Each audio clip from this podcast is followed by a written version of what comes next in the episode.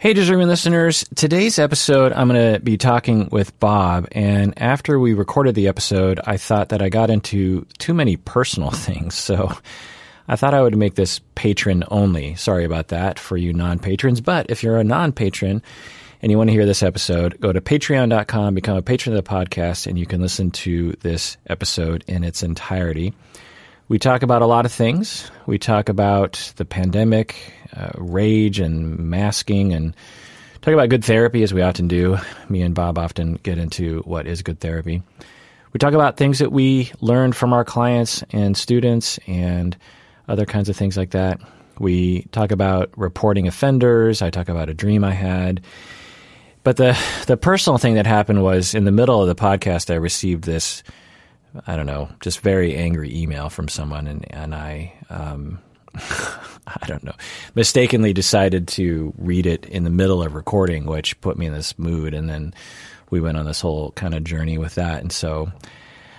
I would just, I don't know, I just felt a little too personal. So I thought I would limit the amount of people who listen to it. And that is by making it a patron only podcast. And so everyone out there, if you're not a patron yet, become a patron. Go to patreon.com. You'll get instructions on how to access this episode along with hundreds of other of our best episodes. And everyone out there, please take care of yourself and take care of others, really, because we all deserve it. We really, really do.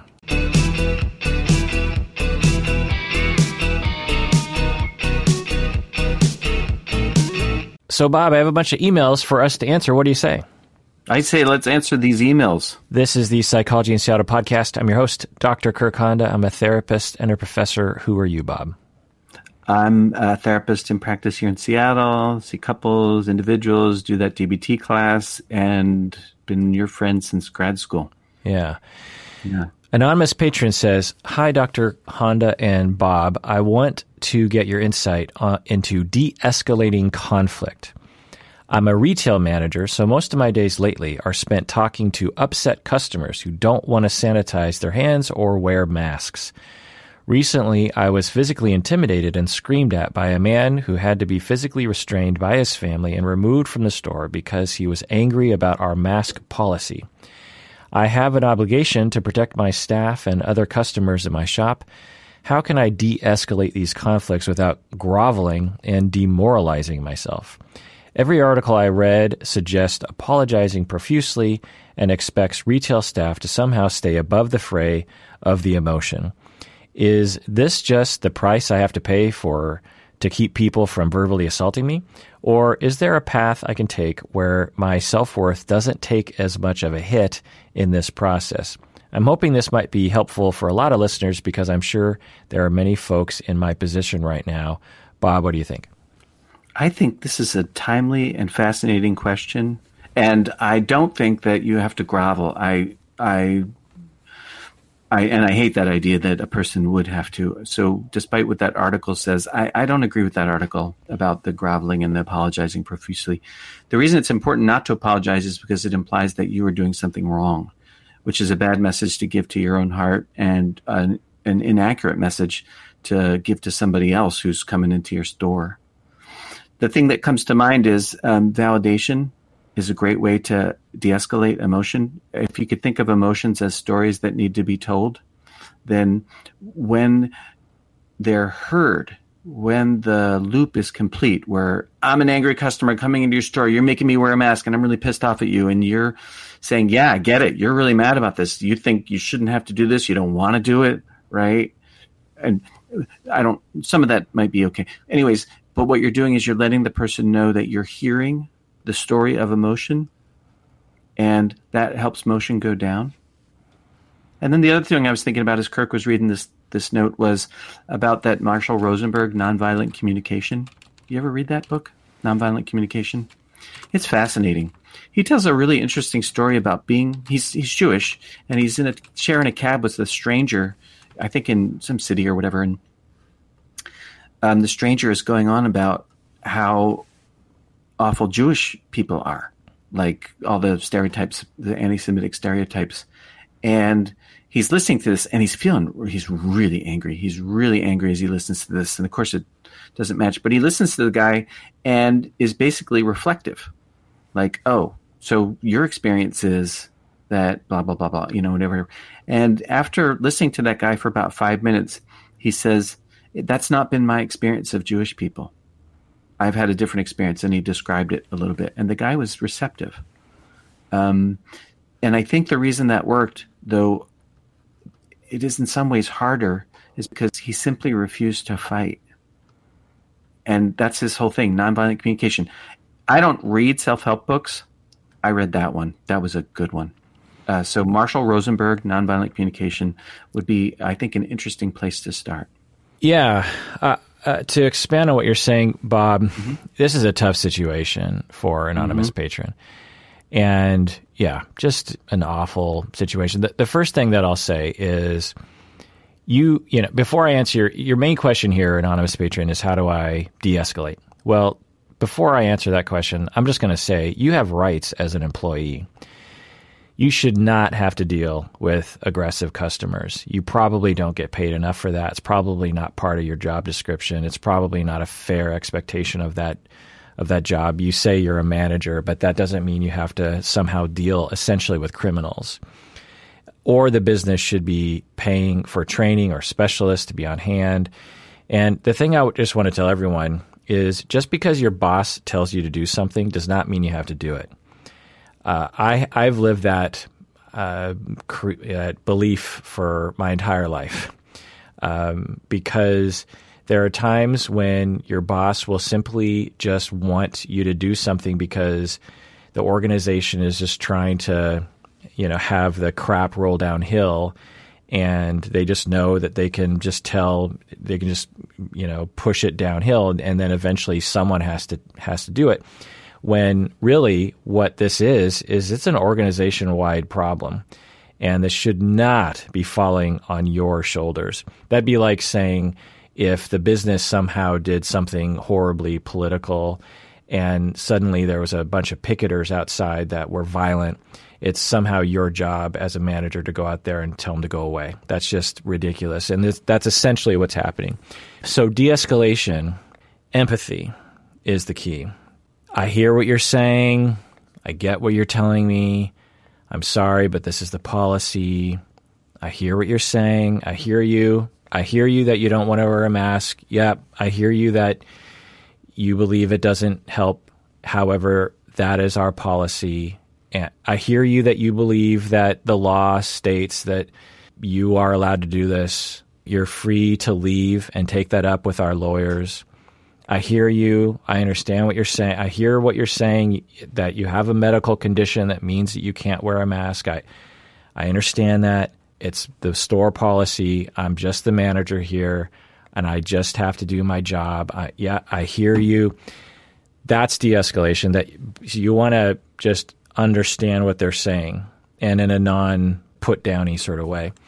And also don't escalate. And also bring other people in to help you, you know, who also are trained. And that's the other part of this is like if you're asking a podcast how to de-escalate, my guess is you have not been trained. and you need to be trained. There are people who train on this sort of thing, so there should be training for all the employees so that there can be three designated employees who just stand there and say, "We hear you. We understand. We're sorry. We have to no fellow customer, you don't have to get involved. Just steer clear if you don't leave within the next 60 seconds, it's policy we're going to call the police. I need to take a break because I'm going to blow a lid. Right on. All right, back from the break. Let's go into another email. Anonymous upper tier patron wrote in and said, Hi, Kirk and Bob. I love the most recent episode, especially the bit about loneliness. I sympathize with the emailer who felt bitter about having to pay someone to listen. However, I just started therapy at 40, and I so wish I could have had him when I was younger. I loved the way Bob put it. You are paying me so I don't have to do something else because I want to be here. As you said, Bob. Uh, my therapist said something similar to me, and it means a lot. The other part I loved was the bit about how capitalism makes us lonely. This is something I have been thinking about for a long time, I really think the loss of the village is a huge cause of loneliness. So that was just uh, email that I thought would be good to read. And right if you want to read more about how capitalism in our society today around the world, whether it's capitalism or otherwise, has made us miserable and lonely, you can listen to my episode from last year, uh, number 987 from November 13, 2019, called Our Modern Life is Making Us Miserable. Interview with Dr. Christopher Ryan, author of Sex at Dawn. Uh, he came into my office here and we talked about his book and very interesting anthropological evidence about different societies around the world. I mean, one of the things that I remember from talking with him about his book was that there's this misconception that uh, tribes are fr- frequently violent with each other and that they're miserable because they don't have iPhones and this kind of thing. And research actually shows the opposite that when you actually study current uh, hunter gatherer societies, that they're more democratic, they're less they're less sexist, they're more happy, they sh- you know they share more, they don't care about uh, you know keeping up with the Joneses. Um, there's shared parenting and and almost like never a sense of loneliness or depression or anxiety is, is very low with people. PTSD is very low. And it's hard to study this sort of thing, but it stands to reason because we live in a society now where we can't uh, be near each other, and with the pandemic, it gets worse, right? Um, so, uh, anyway, listen to that episode. Another email here, anonymous patron writes in. This question is for you and Bob. While talking with my therapist the other day, she made a comment about learning some things from me. What is something that you have learned from a client or student and how has it impacted your life? Bob, what do you think? Oh, yeah. Uh, you sent me this question yesterday, and immediately what popped to mind is one of the people in my DBT class, uh, lovely, lovely young woman. Um, one day we were talking about um, response to homelessness, and let's see, I had a point. I don't remember what my point was back then, but I said, yeah, I don't, I don't generally give money to homeless people because I think it has the vulnerability of the strong vulnerability of supporting addiction and I don't want to be a part of that. And she said, Well, even if it does, what does it matter? Like, maybe that's part of the road to bottom, then, if that's a way to think about it. And um, so, why should you get, you know, rigid about that? And I remember disagreeing with her, you know, and then just really thinking about it and thinking about it. And uh, I have totally changed my opinion about that. And I don't know. I actually do give money to homeless people now or other things. Um, um, and I have no idea what someone might do with the with with money that I give. They might use it for drugs or alcohol, but I don't feel like if they do that, that's automatically a bad thing. So I think about that all the time. I think about her all the time. I and I I really well, I really love and appreciate that she opened my eyes in that way. Even if you share a different point of view um, from me about that, I, I still really like that um, she um, opened my eyes about that. Well, so that's something I learned from somebody directly. Yeah. But I suppose there's a, a thousand ways that I learn from people indirectly, just in watching. I see myself in their interactions because uh, I do I do a lot of couple counseling, so I see myself in their interactions, and I learn a shitload, and I get a lot of wake up calls about um, my behavior and my you know habitual thought processes and the emotions that can run me by watching other people struggle in the same way and oftentimes at the end of the day i'm softer towards colleen because um, i'm awake yeah yeah i that was what i was going to say to this question was watching couples give to each other emotionally, mm-hmm. Um, mm-hmm. even when they're hurt, mm-hmm. and and also how damaging it is to dig in and get rigid and to to protect yourself and whatever that is. You know, you just see that alternation, alternating for people when um, they are in that those modes of destruction and defensiveness, which is just so easy to fall into. And then when they do the transition, it's like, oh, you know, they did that pretty easily. like uh, uh, I asked them to, or you know, they did it, and um, I could learn from that. Um, but getting back, what was I think I missed it. What was the thing you learned? What was the concrete thing you learned? If you put it in a Oh. sentence. That giving money to homeless people is not a bad thing. Oh, right. and that even if somebody uses it for uses money for drugs or alcohol, who am I to say that's a bad thing? Who am I? Right. Right. Yeah. Yeah. Yeah. Yeah. That's what she said to me. She said, "How do you know it's bad, Bob? Yeah. Why would you think that?" And I was like, "Oh, well." Blah, blah. And then I thought about it. and I'm like, "Yeah, actually, I have no idea." Yeah.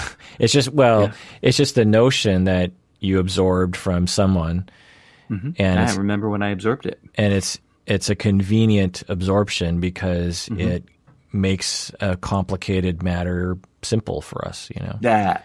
Yeah, exactly. Yeah.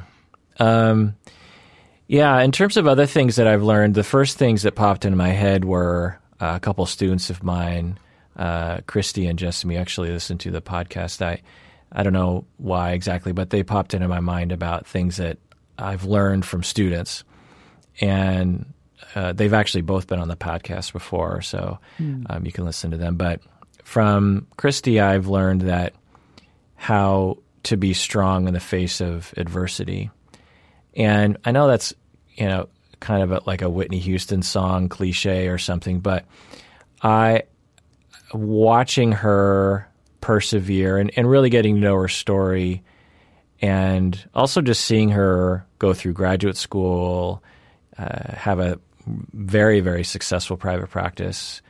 Um, if you're interested in hiring her, Christy Forrester in, in Seattle, um, it's inspiring, truly. Um, and to see her just keep at it and to have a positive attitude and keep scrapping and, and you know, just never giving up and always striving to better the world and to um, help herself. And then with Jessamy, she is someone who is truly humble in a way that I could never be, but always wish I could. and I've learned a lot from her in that way as well. And as students and as colleagues, we've just had a lot of conversations and and um, you know there there are some students that I become very uh, involved with professionally as you know when you become a supervisor it's like you become extremely involved you know and so I feel like I, I know them pretty well but those are things that popped into my head and there's just so many things I mean when for 25 years ish I've been a therapist and a professor and you just think about like literally nearly everything I know probably about the profession and beyond probably came from students and clients, you know, in some way, shape, or form. And I just think about how uh, naive or ignorant or inexperienced I was when I started out at the age of 24 and just how much I've learned. And you got to think, well, geez, you know, majority of that came from interactions with students and from from clients. But Another email here, uh, one more. Anonymous upper tier patron says, I was wondering if you and Bob, because he is fantastic, could talk about victim re-Trump. I, I, can I just chime in here for a second, Bob? I, just, sure. I, I just have to get this off my chest. So um, we had a little sort of break in the record. We during the break actually. Um, Yeah. The, we actually got disconnected, and I was trying to reconnect us, and uh, it gave me a chance to check my email for a second, and I checked my email, and I I, I checked my work email at Antioch, and I got this email from some YouTube viewer, and they were like extremely abusive to me. Um, Oh. Like the the common things that they say, you know, like you're a fake doctor, y- you know, you are a hypocrite. You don't know what you're talking about. It was I won't go into details, but it's it's this it's a common thing happening right now on YouTube where uh, there are certain I don't know like corners of the internet that I sometimes just kind of wade into without knowing that it's a thing. And there's a thing that I'm talking about on YouTube right now that just seems like another reality TV show cast member, but there's a group of people that are rabid, rabid fans of her. And if you say anything, and I'm not even critical of this cast member, I'm like just conceptualizing her the way I would anyone. Um, and I would say I have a ton of compassion for her, and um, and am you know guessing that there are traumas in the background. Anyway, I mean, it was just one of those emails, and it it it really got to me, and it's hard. Mm. I have that kind of static in my brain right now, as my brain is essentially like reeling from the trauma of reading it, mm. and I, I just have to get that off my chest because I'm having a hard time like concentrating at this point. Right. And I, you know, I don't want to alarm anyone um, because I don't know. I just don't want to. But um, I just wish this didn't happen.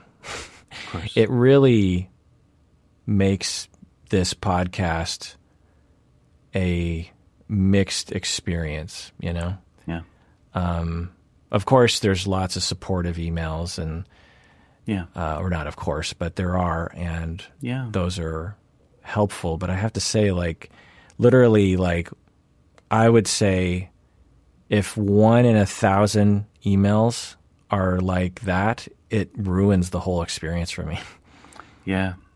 Um, it's like might as well just not do the whole frickin' thing, you know, because it. Uh, I don't want to feel this way. Like there's someone no. out there right now right. who took the time to Google me and find my work because I don't publish my work email address. They had they had yeah. to have somehow found my work my my Antioch University email address, and then just uh, just a total screed that to me doesn't make any sense because to me I'm like and sometimes I interact with these people. I'm just like, okay, can you give me a quote of what I said that you disagree with? Because mm.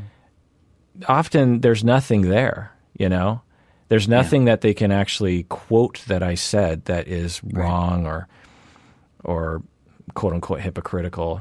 It's just some kind of uh, you know, I I could speculate as to what sort of mental problems these people have, but there's no mm. way to know, but no. But and then I was in the email. There's also like accusations of being a racist mm. against Brazilians, which is huh. like, um, how is that a thing? And huh. and anyway, um, bad stuff's easier to believe. What? The bad stuff is easier to believe. What do you mean? You can get a thousand positive emails, and I bet you do and one negative one can torpedo all that. Yeah, it does. You know, I get it because, well, because I'm human just like you. And at the same time, I notice I feel sad. And I also feel, you know, you're really good at this. I, I, half the reason I do this is just so you and me can have some contact. Actually, three third, three quarters of the reason is so you and me can have some contact because I love you and I like talking with you, but also because I just learn from you. I appreciate your attitude. I appreciate the compassion that you have for your people, both your clients and your listeners and me. And um, um, I'm blessed to sit with you and know you and talk with you. And I'm really sorry. You know, sometimes I wonder how the hell you do it because uh, those kinds of emails um, I don't know that I could. Yeah. But you but you do and I I believe and I think most people that listen to you believe that you're adding something really good. Well, that helps. So, I mean, the the part that helps Bob now mm-hmm. is I don't know. We could be talking about anything, I suppose, and there's something yeah. um, grounding about just emotionally being with you in this moment. Mm-hmm. You know, lovely. It's just like, Thanks. well, Bob seems to like me, so hell yes, that's something. and you know, people before you feel like you have to sort of email me about this. Um, obviously, you don't have to. You're free to, but um, I get this all the time on some level, yeah. and mm-hmm. it it really does. You know, this podcast has always been a labor of love. Um, mm. You know, for the first seven plus years, uh, this whole thing actually cost me money. It was a, you know, mm-hmm. it was a business that didn't make any money at all. Mm-hmm.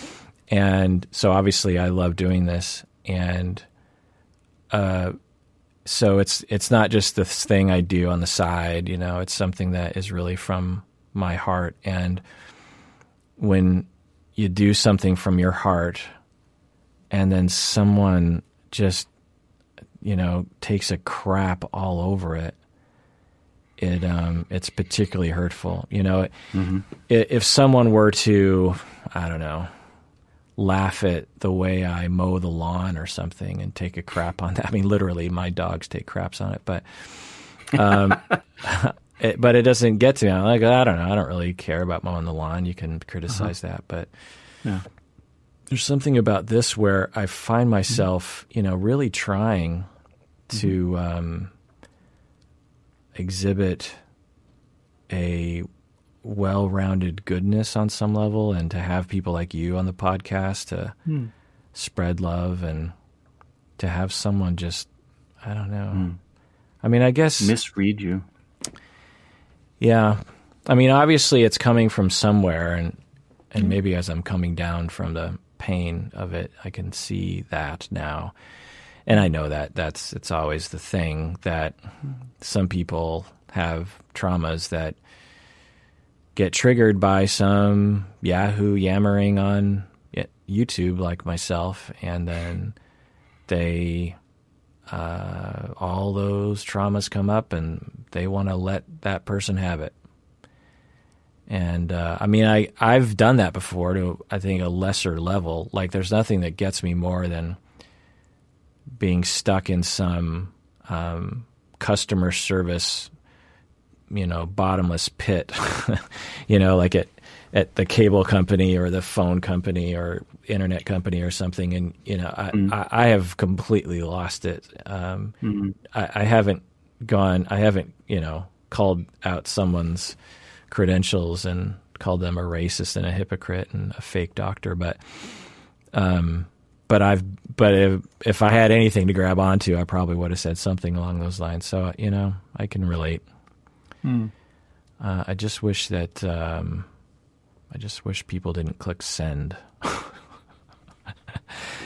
or I wish I I just didn't have a public email. I guess you know, like um, a public way to just have a direct line to me. I think it's an aspect of the loneliness that comes from the way we have become. We as a big old group like you were talking before about how folks that live in tribal communities they tend to be smaller and they're happier and there's no anonymity well virtually none. And so this doesn't happen. But with the podcast or sorry with um, the internet there's freedom from anonymity. Uh, people don't have to think about their impact on others. They can just let fly and have no consequence. There's no social consequence because that person's you know um, note to you will just be between you and them and they'll virtually talk about it with nobody or they'll talk about it in a some kind of echo chamber of people that support their point of view. And you know um, um, feed the animosity if that's the way to put it. Um, but we, we wouldn't happen if we were if we were smaller and if we were personal maybe it wouldn't happen if it weren't COVID because maybe they're, you know, who knows the, the impact of that and the how that's in the background. But nonetheless, um, I don't remember what my point was. Well, yeah, I mean, it, it's an outgrowth of all those things. Yeah. Yeah. Well, thanks. Yeah. And uh, thank you to all the listeners who have emailed nice things or commented nice things. It mm-hmm. um, it really does help honestly. Yeah. I mean, uh, there I have two choices before me with this sort of thing. I can either completely cut myself off to protect myself from this, um, which I've done before, or and then not have any contact basically with the listeners, or have contact with listeners and have this sort of shit happen. And so, uh, yeah, and um, I I guess I guess another part of it, if I was just a, in closing, is to learn from Jessamy and her ultra hum- humility. You know, if she had this happen to her, she would just be like, "Huh, well, I guess I pissed that person off, and um, and." uh, I'm not perfect, and I I guess that's okay. Someone hates me now. I did my best, but okay. Sorry for for that. Because I think part of the pain for me is holding on to this notion that I can achieve uh, total satisfaction with my product. and that's not a humble notion. And that feels better too, to just say to myself, and I know some listeners are like, well, duh, Kirk. I mean, there's, you're literally listened to by thousands of people. Um, there's a small percentage that are just going to absolutely hate you for all sorts of reasons, um, just because that's just any content provider. Every, literally every content provider is hated by a percentage of people, and and then a percentage of them email. And so Everybody in the world is a content provider of some kind or other. Maybe not on the internet, maybe not in a podcast, but in their own community, and they're not loved universally. right, and Keep and at I, it, folks. yeah, and I've always had this, I don't know, perfectionism notion that I can actually be liked by everyone around me, you know, or at least not hated, you know, just like that. That's kind of my ideal. It's like no one thinks about me at all, really. I'm just this invisible coworker that they just see every once in a while. Um, and uh, so I guess to wrap it all in of of like, well, if I can learn, and then of course I can learn from Christy. I mean, she persevered through much more than this, and still does. Um, I mean, she currently is dealing with hostility at times in her life, and uh, just horrible in person hostility. She has neighbors that are um, not very nice people, and hope she doesn't mind me talking about that. But um, I can certainly uh, learn from her as well and say, well, some people have issues and they get real aggressive and all sorts of stuff comes out of their mouth or on the keyboard. And I don't have to take it personally, you know? My dad and I used to go to this donut shop when he'd drive me to work when I was a kid. And on the wall of the donut shop was a like a little poster, and it said, "Everybody that comes here makes us happy. Some when they arrive, and some when they leave." I think that's a "some when they leave" kind of email you just got. Yeah. I wonder if it's also like part of my Swedish, Japanese, West Coast thing. If if I grew up in where you grew up in Philly, if I would be more accustomed, you know, some, some one of my colleagues at Antioch, Anthony, he was telling me about. He's from that area too, and he was talking about how he likes it in Seattle because everyone's really nice, and he says that in in Philly, every, in South Jersey, like everyone's mean, um, and they they sort of uh, mask it with this notion that they're blunt and honest, but it's actually just like flat out just mean at times, and um, you know that's what he was saying. So I don't know, but maybe I would uh, feel more of a thicker skin because in my Japanese, Swedish, Seattle life,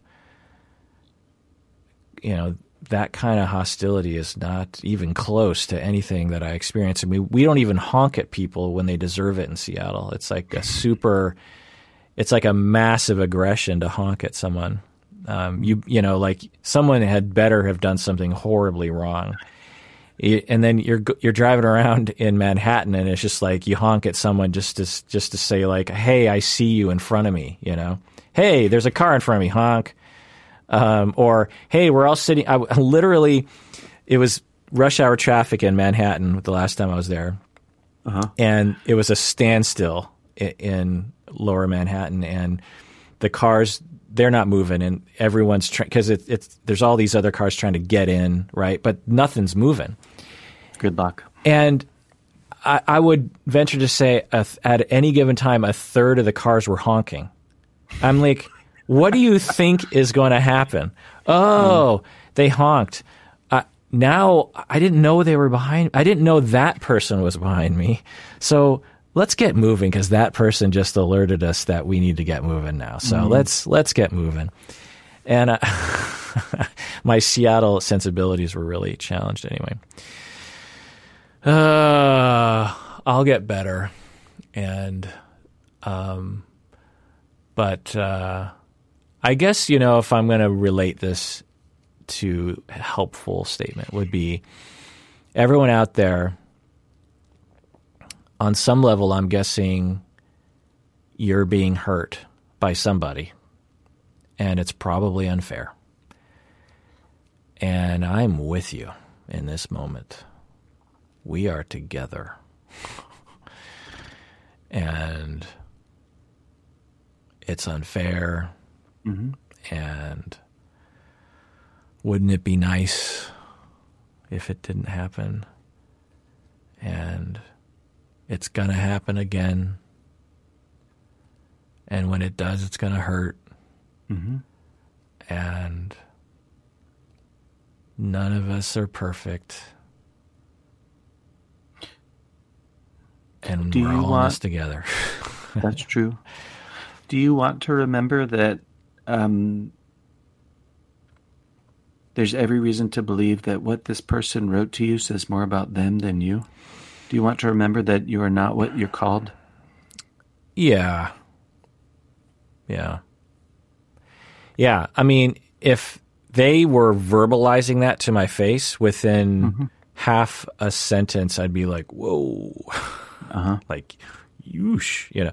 Somehow, when it's written in an email, you're like, it seems more rational or something. When mm, it, it, gets through, somehow. yeah, I'm guessing if I heard them talk, it, everyone around us would be like, "Oh, okay, all right, you yeah. know, good to know, thank you," you know. Um, yeah, yeah. Anyway, I'm tempted to read it on the air. Should I read it? The email. Would it help? I don't know. Let's find out if it helps, and then we'll know. Okay. so this is an experiment. Yeah. Which, which, by the way, we get to abandon at any time. Yeah, it's short. Okay. So, all right. So, for those who don't know, I do these reaction videos to this TV show, and um, there's this one couple, uh, Larissa and Colt, and so this person writes in. So you insist on. So you insist on saying. So for Hey Doctor Honda. So Mm-hmm. That's nice. Starts off good. So you insist on saying Larissa's as you, you insist on saying Larissa's as she would want, quote unquote, as she would want. I don't, I don't even know what that means. Mm-hmm. Uh, parentheses, because you are an expert in Portuguese and Brazilian language customs. Uh, end of uh, uh parentheses. But mm-hmm. you can't be bothered to say Azan's name correctly. So that's a different couple. Uh, what a hypocrite you are. You're just you're just a people pleasing fake liberal fake doctor. Whoa. Parentheses. As far as I know, psychology is not medicine and never will be. Hmm. Uh, end of parentheses. You try so hard to be Japanese, yet you were raised in America. Hypocrite. Okay. Actually, when I read that out loud, that is helpful because that is a jumbled mess. Like, what is the accusation there? um, I, I can't quite follow it. yeah. So you insist on saying Larissa's as she would want because you are an expert on Portuguese and Brazilian language customs, but you can't be bothered to say Azan's. So there's this other uh, cast member. So there's now I'm just kind of rambling, but so there's these two uh, individuals that aren't from the United States, and one of them, it, her name looks like Larissa, but she mm-hmm. pronounces it because she's from Brazil as Larissa. Mm-hmm. And I've heard mm-hmm. from a number of Brazilians who have said that I pronounce it correctly, and they're actually quite um, happy with me because m- most people mm-hmm. say Larissa, including the uh, Colt or Larissa's husband, Colt, will mm. pronounce it Larissa when she pronounces mm. it Larissa. When it's mm. like, how hard is it to pronounce it the way they pronounce it?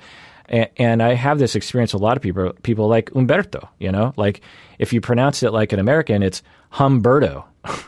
but, you know, how about we not do that, you know? So it's not hard. You know, I, I have uh, uh, friends from Mexico who, you know, I, like I have one friend. Um, uh, well, anyway, the point is, is that there's another guy, and his name is. Uh, they keep pronouncing his name Azan. The Americans say Azan, but I kept saying Azan because it looked like Azan to me, and I thought that's how he pronounced it. And I'm pretty sure that's the way his family pronounces it. And mm-hmm. someone wrote into me from that area saying that I was pronouncing it basically correctly and that and that it's definitely better than Azan. Um, and again, you know, it's his fiance is calling him um, Azan. anyway, so uh, let's see. So so this person is saying that uh, oh, on saying Larissa's name as oh, I think she left out a word. So you insist on saying Larissa's name as she would want, okay? Because you are an expert on Portuguese and Brazilian language customs. No. Mm. I'm literally just pronouncing it the way she pronounces it. She says, "My name is Larissa.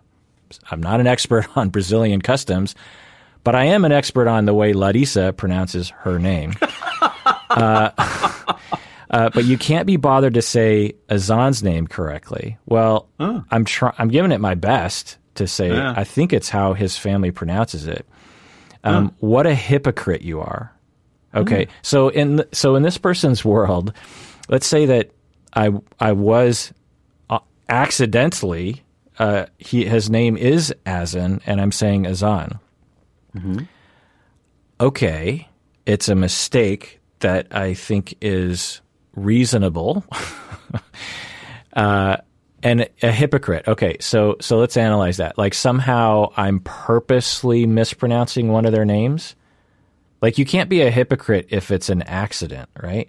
Anyway, I, I would think, yeah. Um, you're just a people pleasing fake liberal. Okay, so this person must be like some kind of anti liberal. Uh, fake doctor. As far as I know, psychology is not a medicine and never will be. Uh, correct. Okay. It is not. Yeah, a, well, it's not a medicine. Um, trying to make it a medicine. Yeah. And newsflash: doctorates are given to people from various disciplines, not just medicine.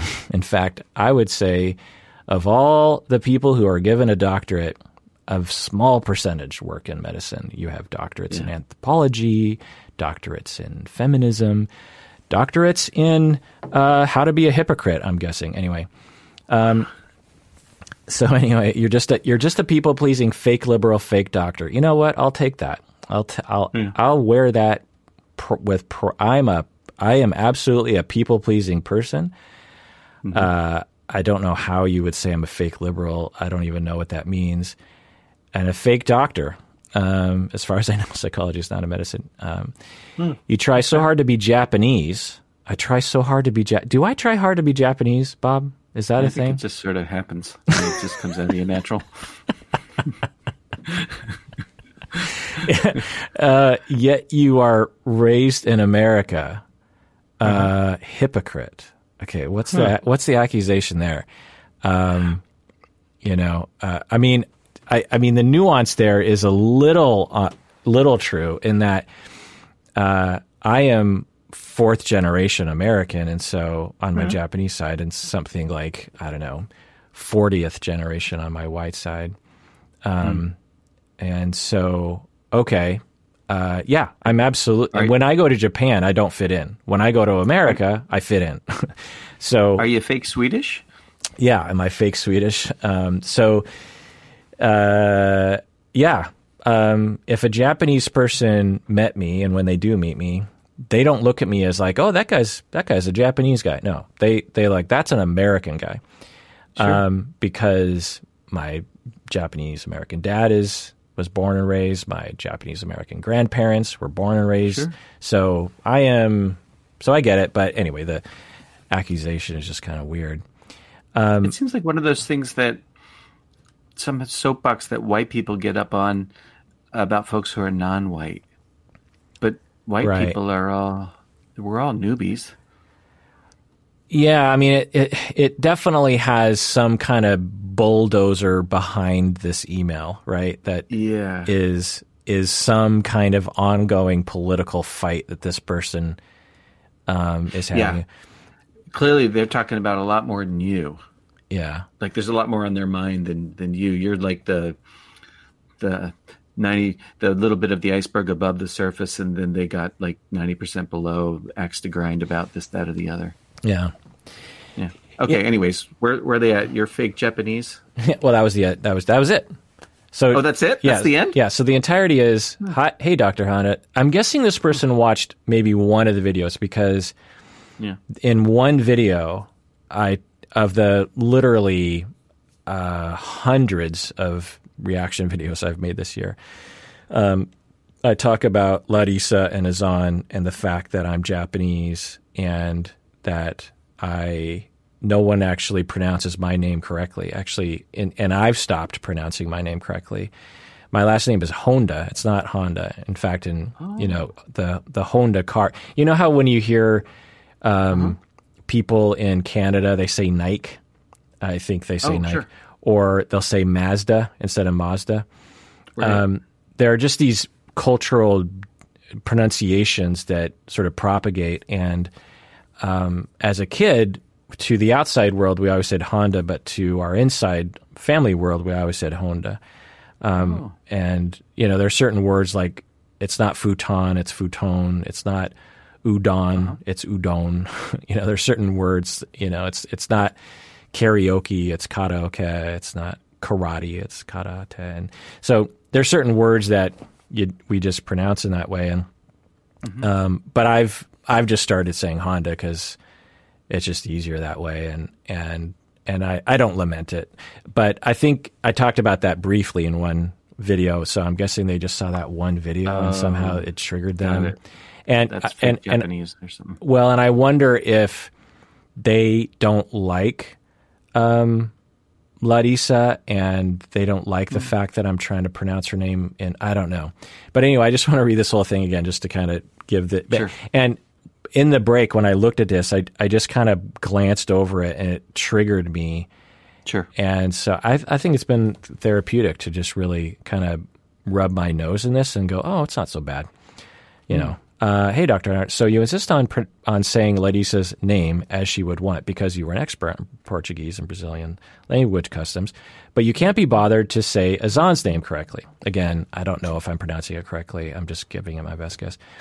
What a hypocrite you are. You're just a people pleasing, fake liberal, fake doctor. As far as I know, psychology is not a medicine and never will be. You try so hard to be Japanese, yet you were raised in America. Hypocrite. So when you read it like that, it's like, that's not so bad because it- it's just it doesn't really um, hit me in any sort of way because uh, I don't know. Uh, even if they were right, I'd be like, okay, you know what? Um, I I made a mistake, and I guess I could have done a little bit more investigation to make sure I was pronouncing everyone's name right. And you know what? I didn't, um, and that is bad, you know. and uh, I guess that might make me a hypocrite because I will criticize other people for pronouncing other people's names wrong. You know. Um, okay. Uh, there's if there's a, some truth to that, you know what? That's like criticizing me about my lawn. Um, I, I can take it. Being a hypocrite about that, I can uh, I can live with. I don't agree, but um, but if it were true, that would be okay. So this email's kind of flailing, yeah, like a disorganized tantrum. Yeah, I was going to record two episodes of you today, but uh, we don't have time. So let's just power through some more emails. What do you say, Bob? Right on. Upper yeah. tier uh, patron anonymous writes in. I was wondering if you and Bob, because he's so fantastic, could talk about victim re-traumatization. I was sexually abused over eight years by a sibling, and I am looking to report this to the police because I am scared that he will reoffend. I have found that more than the shame, it is the fear of re traumatization that has kept me from coming forward at this point. I haven't heard anyone talk about this before, so I'd like to hear your input. Also, because of the podcast, I am now in therapy for the first time in my life. Thank you, Dr. Kirk and Bob! Exclamation point. So, Bob, what do you think? Uh, this person was sexually abused over eight years ago by a sibling, and is worried about re-traumatization, but is thinking about reporting because they don't want the sibling to reoffend. What do you think, Bob? Lots of uh, moving parts here. First off, um, right, if you report it, you're going to have to. I, I don't know how this really works, but I'm imagining that you're going to tell the story of what happened to you, and you're going to be telling it in an um, environment where you could get attacked by, say, your brother or by some lawyer or whatever, right? Or maybe a cop who's disbelieving or whatever. And um, it's not, mm, there's no assurance that telling it won't um, have blowback. And it might. Whereas when you tell the story in therapy, I'm presuming that you found a good one and that they know what they're doing and that that person hears it and is safe and doesn't attack you and doesn't you know disbelieve you or undermine you or um, shame you or whatever right? The the thing about PTSD is it's a, um, a problem with um, memory in that memories feel real. Memories feel like it's happening again and so I'm guessing that there's two things here one is yeah you might get this kind of um, pushback uh, aggressive pushback from somebody in that whole system of people that you end up talking to, cop or or lawyer or your brother even, um, or perhaps other family members if if they're unsupportive, um, or you know for whatever reason either they are embarrassed or they their loyalty gets split or who knows what, right? But yeah, there's always there is that possibility, and that could be really hard. Um, so I think you need support. Like who's your peeps, including your therapist? Who else is around you that's going to remind you, like like with Kirk's letter here, you know, it has this impact on him, but we're kind of all sort of gather around him. At least I hope so, and um, holding on to him and reminding him of who he really is, not who he's told he is. Um, I I want to make sure that um, if you're gonna if you're gonna carry it forward for very understandable reasons, that you have support around you when you do. And I also had the thought that reliving the thing in therapy could make it easier in that um, what happens with good therapy for trauma is that I go through the memory. It's like, forgive this, I don't mean to be, uh, I don't mean this in any kind of offensive way, but if Kirk tells me a joke, the first time he tells it to me, maybe I laugh. The hundredth time he tells it to me, it's just boring. like I know where this is going. Same thing with a horror movie. You watch it the first time, maybe it scares the crap out of you by the hundredth time, you're like, oh yeah, here's the part where her head spins around and she spits up green pea soup, and you know, right? Oh, yep, yep. Here's that part where the priest, blah blah blah blah blah, right? Whatever. So that's the idea: is that good trauma therapy, in essence, what it does is it makes it takes a lot of the power out of the memory, so that maybe what you're left with is sadness. Maybe what you're left with is you know, outrage for being horribly mistreated by, you know, someone who's supposed to, um, at the very least, be benign, but hopefully be a source of comfort and support, you know, family member. Um, maybe you're left with that, but it, the memory itself no longer frightens you. It might be easier to talk to a lawyer or, or a cop or whoever it is that, you know, is likely to come back at you or come back at you with some kind of attack or whatever once the memory is not so provocative. I don't know if that's the right order with which to do things. I'm imagining though that that could be a potential outcome of um, um, treating the PTSD before you disclose. yeah, that's all I can. Yeah, that's great. I, I, can't really add anything to that aside from uh, just highlighting to talk with your therapist about it and mm-hmm. Learn how to um, know your distress and manage your distress. Mm. Because as you go into, if you decide, which of course mm-hmm. you don't have to, to make a report, um, you might be involved in a lot of ongoing incursions on your feelings of safety, and you need to have a very robust way of managing that ongoing. Uh, mm-hmm. But it can be done, and for some people, not always, it can be very therapeutic to get that power. Um, let's read another email here. Uh, upper tier patron Lisa from Pennsylvania. She writes in. Oh. This message is for you and Bob. I'm 22 years old and have been in therapy since I was 14 for anxiety, depression, and PTSD. I started seeing a new therapist in March, and I feel incredibly connected to her. I had no idea that I had so many attachment wounds to heal until I started listening to your podcast. It finally made so much sense that therapy didn't do anything for me for years because we were never addressing the underlying issues. Your mm-hmm. podcast has helped me to have uncomfortable and difficult conversations with my therapist, and has helped me to feel more trust and safety than I ever imagined possible. I can't thank you both enough for your insight, vulnerability, and honesty. There were so many moments while listening to the podcast where I would have such intense emotional reactions to things that Bob shares, moments where I just wanted to yell yes at my phone.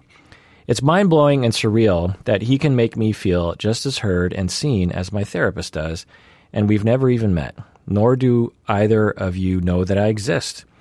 Uh, I know there are plenty of listeners out there just like myself, but I felt compelled to share how much of an impact your words have benefited my mental health therapeutic relationship and happiness in general. End of email. Thoughts, Bob? Thank you. Thank you so much. It's gratifying. Uh, gratifying, that's a stupid word. Life affirming. Um, I'm, I'm, deeply moved yeah. by what you're saying.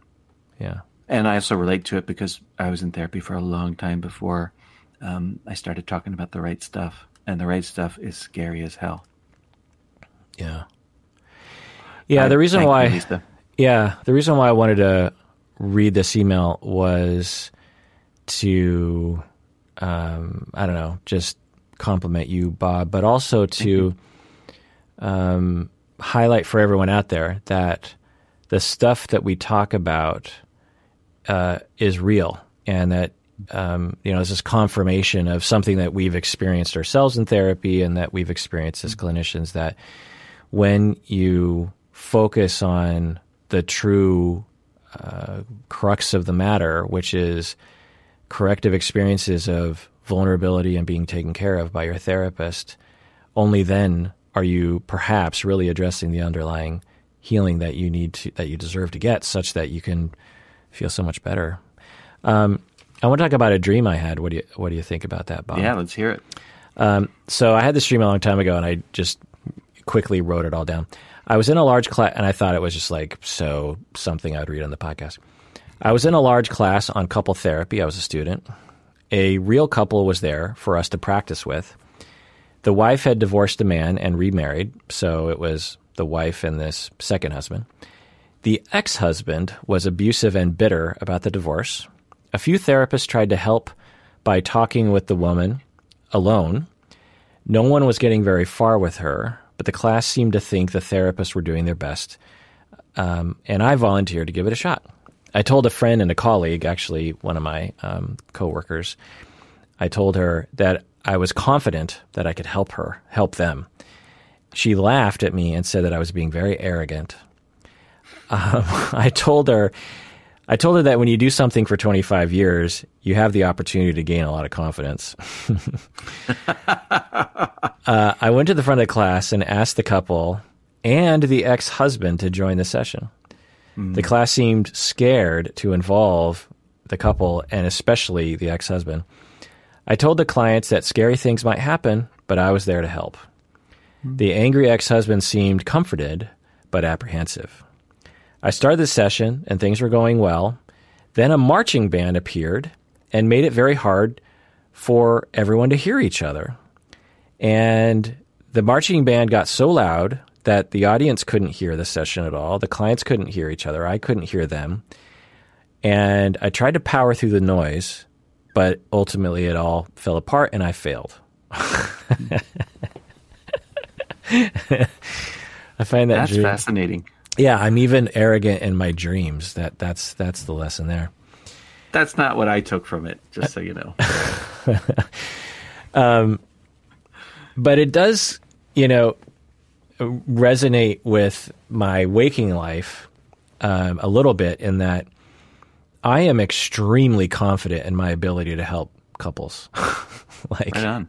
like, like, uh, uh, I, I mean, I, I'm not confident like I'm going to fix them or something right away, but I am very much at home with couples that are fighting terribly or are having troubles with their sex lives or have thinking about divorce or they've been, you know, they've had infidelity. Like it is so comfortable after 25 years. And I think that's what it had to do with was because I, I am working with so many novice therapists and couples therapy is very much of a challenge for them. You know, there, there's just a lot at stake and there it's it's a lot more complicated. There's triangulation, a, a lot higher countertransference, and and I see them just desperately trying to do a good job. And all of them that I'm working with really want to specialize in couples. So it's not just like they're being forced to work with couples. You know, they they really want to do a good job, and so I think that my dream reflected that. and then it's like, what's the marching band thing? You know, like what what was that? You know, some kind of interference or something getting in the way. It's an obstacle that's outside you. Yeah. That's how I read it. yeah, By the way, couple counseling, hardest thing I ever learned. yeah, Tried to learn. Made any effort to learn. yeah. Yeah. Yeah, and it's inspirational for those of you out there who are not marriage and family therapists. Bob is a counselor, mental health counselor, which is a separate Oh, right. profession. And Yeah. he, late in his career, said, you know what, I want to specialize in couples. I'm going to get the training, I'm going to get the supervision, I'm going to start working with, with couples. He set his mind to it, and after 10 plus years or something, he now is a specialist and is doing fantastic work. And so, uh, you as a clinician out there can um, pursue that. It's just a matter of going through the steps. And please go through the steps. Um, last email here before closing out. Uh, this person identifies themselves as confused psych grad. I was hoping you could discuss the difference between dissociation and zoning out. I believe I've dissociated a lot throughout my life, especially in very stressful times, but my therapist insists that I'm just ju- zoning out. To me, I feel like it's more than just zoning out. My heart rate picks up, my breathing changes, I don't see myself or anything like an outer outer body experience, but I genuinely feel detached from myself like a shell and I kind of black out. P.S. This is my favorite podcast, and Bob is my favorite guest. Smiley face. Oh, thank you. Um, so this person is saying that they believe they're dissociating based on their observation and what they understand dissociation to be, but their therapist says, nope, you're just zoning out. Bob, what do you think? Um, Well, dissociation is a thing that all humans develop, as I understand it, around age five, and that we all do it. Um, but dissociation is a pretty um, general term. Daydreaming is dissociation. Night dreaming is dissociation. Um, um, numbing out, blanking out, depersonalization, derealization. These are all ways to describe um, more, perhaps more specific ways to describe the same general phenomenon, which is that I psychologically or mentally leave the present moment, or emotionally leave the present moment. I, I don't. I guess that's an okay way to put it. So, when your therapist says you're just zoning out, it sounds like your complaint about that is is that um, while on the one hand it's sort of true, on the other hand it dismisses the significance of the zoning out to you, and that's what you want your therapist to pay attention to. Which I say, you know, keep at it. Like say, hey, you know, I don't think you're paying attention. Like bring it up because Right. it sounds like what you're saying is you know, yes or no in dissociation, but it sounds like also what you're saying is you're frustrated with your therapist and you guys are in a tug of war. Right, exactly. I would talk with your clinician about it, uh, and I would tell your therapist that you don't agree with their take on it, Right and that's that's a you know you've essentially had a relationship rupture about this issue, and you deserve to have that repaired.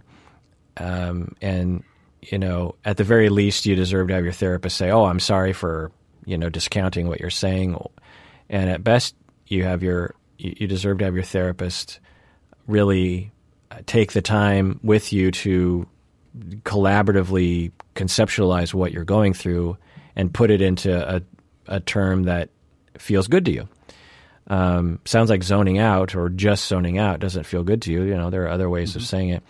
And I I also wouldn't worry about the label um, because, you know, if we call it zoning out or dissociation, you know, is it a problem for you? Uh, if it's a problem, then address it. You know, okay, let's say he, you know, your therapist calls it zoning out. Well, it sounds like you don't like it, and so you deserve to have it being addressed in therapy. If it's not, and you're just sort of debating as to what to label it, then you know, uh, maybe just it's just a matter of understanding each other. In in terms of your description, you're saying your heart rate picks up, your breathing changes, um, you genuinely feel detached from yourself like a shell, and you kind of black out. There's a lot of possibilities as to what that could be. Dissociation is a very complicated thing. At the very least, it sounds like you're having some kind of reaction um, to something, and you know, zo- I don't know. I mean, for me, zoning out could be a, a horrible thing. So uh, you deserve to have that addressed in the way that you want to have that addressed. You know, just just make sure that you communicate very clearly to your therapist. They're just like, well, okay, you call it zoning out, I call it dissociation, but still, I don't like it. Can we add that to the list of things that we explore and work on? You deserve to have that done. By the way, uh, Bob, whenever I think about depersonalization, I always think about your house in West Seattle when I first met you. Oh, no kidding. I love that house. You had a you were having a party. Maybe it was a moving out party. I'm not sure, but your your piano was there that eventually I had. Yeah. And um, what happened to that piano? Did I give it back to you? Yeah, you gave it back to me and then I wasn't using it and we gave it away. You just gave it away. Yeah. Wow, that's a bummer. Um, and so uh, that's a bummer. I mean, you're a piano player. That was your Oh, I was. that was your thing. I mean, you could play Billy Joel and all sorts of stuff. yeah. But anyway, it re- it reminds me of being at your house uh-huh. 25 literally 25 years ago. Uh-huh. And you you you had that it was kind of nice house. It was like on a hill. You could maybe even see the sound from there. Oh, gorgeous view of the yeah. sun. That house Yeah. must be like 2 million dollars right now. Oh, exactly. Yeah. And You know what? My my rent was two fifty a month. yeah. I mean, Cow. I think about uh, all Uh-huh. sorts of things. Like I, I w- was in the market to buy a condo uh, around then, and there was a condo on Queen Anne that had a full 180, you know, degree view of Lake Union and the Space Needle and U District, and it was one hundred and twenty three thousand dollars, and I was like, that's way too much money. I can't afford that because at the time that was it was very expensive, and I was like, I can't. Now it's like that condo is literally probably like a million and a half or something. Anyway, Yeah. Point is is that we're old and inflation happens. Um, but the other point is that um, uh, I I can't remember why depersonalization reminds me of that party because I can't remember because we were in graduate school at the time, so I can't remember if I was talking about depersonalization with someone or you had a friend that experienced depersonalization and was talking with me about it. Do you, does that ring a bell? I don't remember this. No, not at all. So, so I th- it might have been just me talking about it, but anyway. Um, but yeah, whenever I read about depersonalization, that it's. Do you have memories like that where it just sort of pops in your head, this habitual little scene that Uh-huh. has that you're just like that was the first time I must have been talking about that one thing or the Yeah. first time I heard that song or whatever that is. Yeah. Right. Yeah. I have this one memory from Lake Chelan with my friends being at this restaurant and I have no idea why that it's just a little scene that pops into my head and it I don't remember what I think my brain it's just one of those memories that my brain has just said it's like a hiccup, you know, like where you get hiccups sometimes.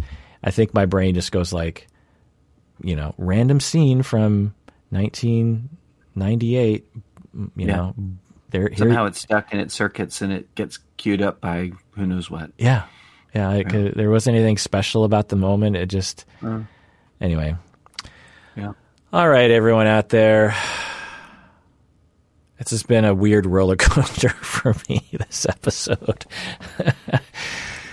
I started out like, oh, I get a talk with Bob, and then we get disconnected, and I read that stupid email, and then you know, then I read it, and then I was, oh, it's not so bad, and now I'm kind of like in post post trauma kind of space or something. But everyone out there, please take care of yourself because Kirk deserves it too.